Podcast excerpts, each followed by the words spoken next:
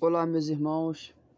Eu sou Jonas e estou aqui para estudar com vocês sobre a lição número 10 da nossa EBD da Igreja Batista Nova Esperança em Santa Cruz.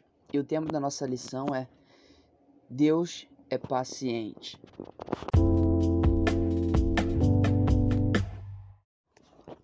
Nessa aula, nós vamos ler alguns trechos da revista e também das passagens bíblicas abordadas por ela.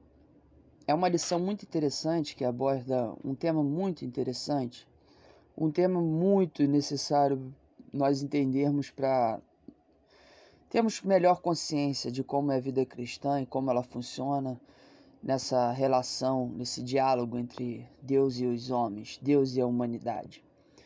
Que de fato nós dependemos da paciência de Deus. Porque quando nós recebemos a Cristo, nós ingressamos na, na vida cristã, nós estamos diante de um processo. Nesse processo nós falhamos, nós erramos, nós fazemos até as coisas certas de uma forma distorcida, muitas das vezes. E a paciência, a graça, a misericórdia de Deus e a longanimidade de Deus que nos mantém caminhando firmes e fortes. E até mesmo nos tempos que nós não estávamos na presença de Deus, andávamos sem arrependimento, sem Deus na nossa vida, Deus foi paciente e nos trouxe para perto dele. Ele não nos puniu de imediato por causa do nosso pecado, nossa transgressão, e nos deu a chance de arrependimento. Então Deus ele tem essa característica, é parte do seu caráter, ele ser longânimo, ele ser paciente. Obviamente que essa paciência ela tem um limite, um limite imposto pelo próprio Deus. Nós temos inúmeras passagens bíblicas que dão exemplo disso, em que Deus dá diversas oportunidades ao seu povo, a, a povos e nações inteiras, para essas nações se arrependerem, até que por fim algumas se arrependem, enquanto outras não. Aí Deus tem que emitir o seu juízo. Mas fato é que Deus ele não se ira de imediato. Ele não castiga de imediato, como muitas pessoas possam imaginar que Deus é alguém que está à espreita, esperando nós errarmos para ir lá e castigar, não. Deus ele tem uma maneira graciosa, paciente, longânima de agir para com as suas criaturas. E tudo que nós devemos fazer é nos apegarmos às oportunidades que Deus tem nos dado. O primeiro parágrafo da lição diz assim: Deus é paciente conosco e não dá o que os nossos feitos merecem. O tempo que temos desfrutado hoje são cheios de oportunidades concedidas pelo Deus pelo paciente Deus, a fim de nos arrependamos de nossos pecados e nos convertamos a Ele. A seguir, algumas verdades para o nosso coração a respeito da conquista final, onde Ele mesmo transformará os corpos de todos os salvos, inclusive dos que faleceram. Então, olha aqui um ponto muito interessante. O tempo que temos desfrutado hoje são cheios de oportunidades concedidas pelo paciente Deus, a fim de que nos arrependamos de nossos pecados e nos convertamos a Ele. Olha, querido, é importantíssimo nós entendermos isso. Que se nós estamos vivos e quem estiver vivo, respirando, quem estiver vivendo hoje, de fato é porque tem uma oportunidade de se arrepender e de se converter a Deus. Não existe aquela ideia, ah, mas eu já errei muito, ah, eu falho, eu já fraquecei várias vezes, Deus não me quer mais no plano dele de salvação, Deus não me quer mais no plano ministerial dele porque eu errei. Querido, se você está vivo, é porque Deus está te concedendo a oportunidade de você se arrepender e de se converter a Ele, de você se reerguer e de continuar a sua caminhada. Do contrário, você não estaria mais aqui nessa existência. Então, Deus, a, a própria vida é um sinal da paciência e da misericórdia, da longanimidade de Deus.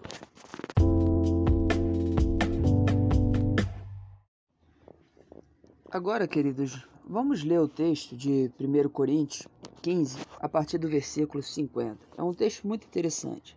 Estejamos atentos. Os vivos serão transformados. Isto, irmão, isto afirma, irmãos, que a carne e o sangue não podem herdar o reino de Deus, nem a corrupção herdar a incorrupção. Eis que vos digo um mistério: nem todos dormiremos, mas transformados seremos todos. No momento, no abrir e fechar de olhos, ao ressoar a última trombeta, a trombeta soará, os mortos ressuscitarão incorruptíveis, e nós seremos transformados. Porque é necessário que este corpo corruptível se revista de incorruptibilidade, e que o corpo mortal se revista de mortalidade.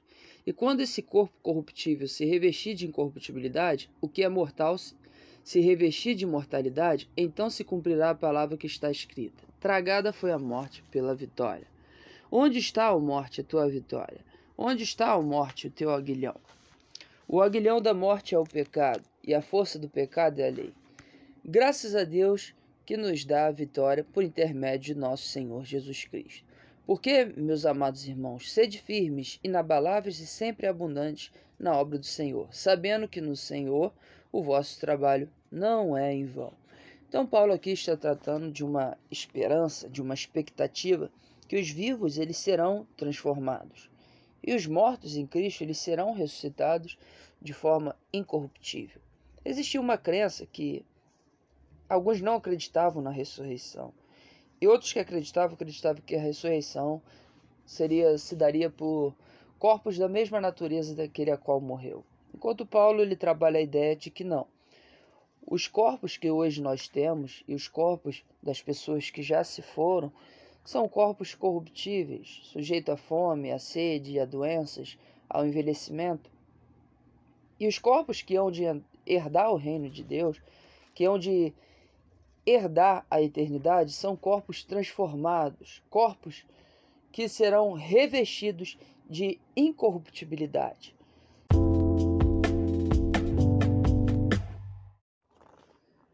As pessoas que partiram em Cristo Jesus, elas irão ressuscitar. Não abrir e piscar de olhos, vai haver um evento apocalíptico, né? A linguagem que o apóstolo usa, de o soar das trombetas.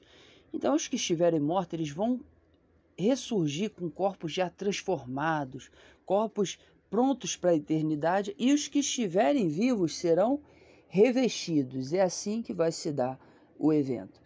Então, Paulo ele anima as pessoas a trabalharem e saber que o trabalho que elas fazem em Deus não é em vão, porque a morte, que é o maior inimigo, será tragada, será destruída e vai haver a vitória da vida eterna sobre a morte definitiva. A vida definitiva triunfará sobre a morte definitiva. A vida eterna, a vida de incorrupção, de eternidade, daquilo que é eterno, daquilo que é puro, daquilo que é forte, daquilo que é poderoso, a de tacar para baixo, a de destruir a corrupção, o nosso inimigo maior, que é a morte.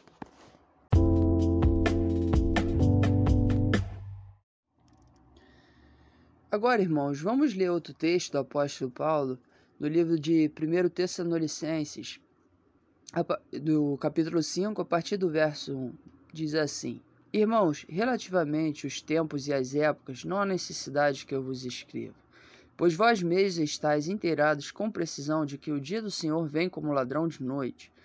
Quando andarem dizendo paz e segurança, eis que lhes sobrevirá a repentina destruição.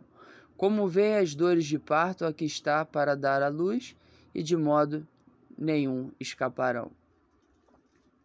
Olha que interessante, o dia do Senhor. O dia do Senhor era um dia que, desde os tempos do Antigo Testamento, era anunciado. Ele seria um dia de juízo, de salvação, de condenação, e que Deus iria dar paz e prosperidade e segurança para os salvos, e iria me emitir seu juízo, seu castigo em cima dos pecadores. E o dia do Senhor é, Paulo diz que não há data, não há época que nós saibamos, mas ele virá como um ladrão de noite, ou seja, ele virá de surpresa. E haverá uma sensação de paz e segurança, mas esse dia surpreenderá a todos e virá com repentina destruição. Continuando o texto, a partir do verso 4. Mas vós, irmãos, não estáis em trevas, para que esse dia, como ladrão, vos apanhe de surpresa porque vós todos sois filhos da luz e filhos do dia. Nós não somos da noite e nem de trevas. Assim, pois, não durmamos como os demais, pelo contrário, vigiamos e sejamos sóbrios. Ora, os que dormem, dormem de noite, os que se embriagam, é de noite que se embriagam. Nós, porém, que somos do dia, sejamos sóbrios, refestindo-nos da coraça da fé, do amor e tomando como capacete a esperança da salvação. Olha que interessante. Paulo aqui fala que esse dia não vai apanhar de surpresa aqueles que são filhos da luz, pois os filhos da luz, eles não dormem, eles não se embriagam, porque os filhos o da noite é que vivem em trevas, porque quem dorme, dorme à noite, quem se embriaga, se embriaga à noite. A postura dos filhos da luz é de constante vigilância, é de constante sobriedade, é de constante espera, preparo para esse dia do Senhor que virá de surpresa. Então é necessário se revestir da fé, do amor e da esperança da salvação. Agora o versículo 9. Porque Deus não nos destinou para a ira, mas para alcançar a salvação mediante nosso Senhor Jesus Cristo, que morreu por nós para que, quer vigiamos, quer durmamos, quer vivamos em união com Ele Consolai-vos, pois, uns aos outros, edificai-vos reciprocamente, como também estáis fazendo. Então era necessário consolar uns aos outros com essa esperança, com essa palavra, e edificai uns aos outros, e sabendo que Jesus Cristo nos destinou a salvação, para que nós vivamos em união com Ele. Continuando, agora leremos o texto de 2 Pedro, segunda epístola de Pedro, o capítulo 3, a partir do verso 1, é um texto muito interessante. Diz assim: A vinda do Senhor e o seu significado.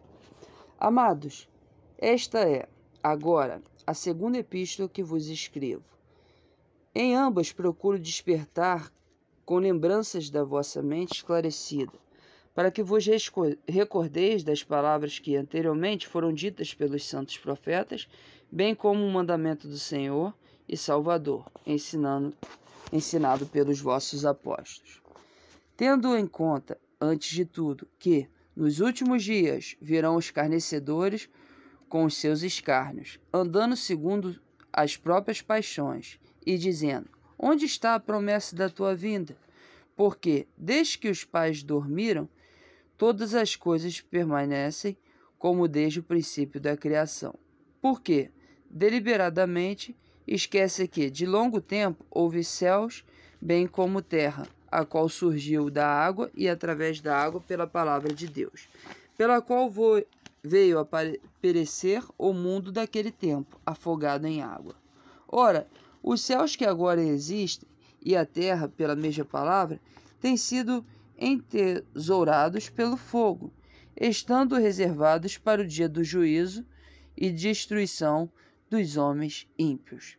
Há todavia uma coisa, amados, que não deveis esquecer: que para o Senhor um dia é como mil anos, e mil anos como um dia. Não retarda o Senhor a sua promessa, como alguns a julgam demorada. Pelo contrário, ele é longânimo para convosco, não querendo que nenhum se nenhum pereça, senão que todos cheguem ao arrependimento. A revista aborda esse trecho que acabamos de ler da seguinte forma: Pedro repete o assunto por ter a intenção de trazer à memória dos crentes aquilo que os enche de esperança, fazendo-os lembrar das infalíveis promessas de Deus. O tempo, as circunstâncias, os hereges, as aflições não deviam sepultar a fé e a esperança dos crentes.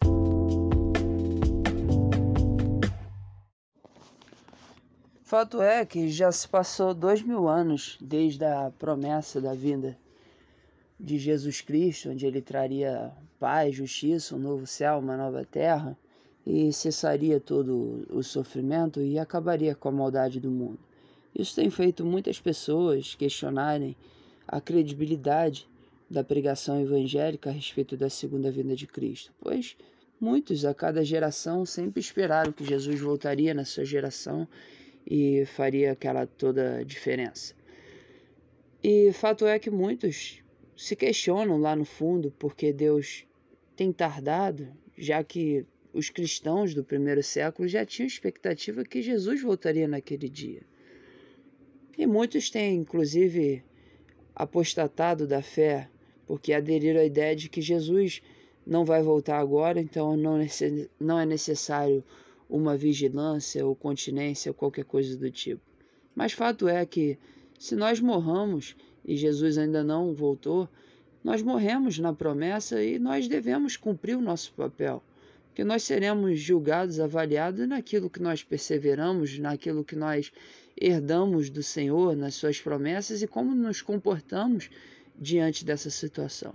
Então, mesmo que Cristo não volte na nossa geração, mesmo que a promessa ela não se cumpra agora, e sim no tempo de Deus, porque para Ele um dia como mil anos e mil anos como um dia, mesmo que Jesus não volte daqui a pouco, eu devo manter minha postura de vigilância, de sobriedade, de perseverança, de dar o meu melhor a Deus e de me permitir ser um instrumento usado para o reino de Deus. Porque o dia que o reino se manifestar, se estivermos vivos, nós seremos revestidos de incorruptibilidade. E se nós estivermos mortos, nós ressuscitaremos para estar com o Senhor de maneira gloriosa e incorruptível. Que venhamos sempre repousar nessa promessa, sempre no Deus paciente que não tem tardado a sua promessa, mas tem sido paciente para que aqueles que se arrependerem tenham tempo de se arrepender e não pereça. E que a cada dia nós estejamos atentos ao cuidado que Deus tem conosco, a forma que Ele tem nos sustentado a nossa fé, nos mantido de pé diante da caminhada para nós nos desanimarmos, porque isso é sinal de que há uma promessa, de que há um presente, de que há uma herança que nos aguarda. Que Deus abençoe a todos.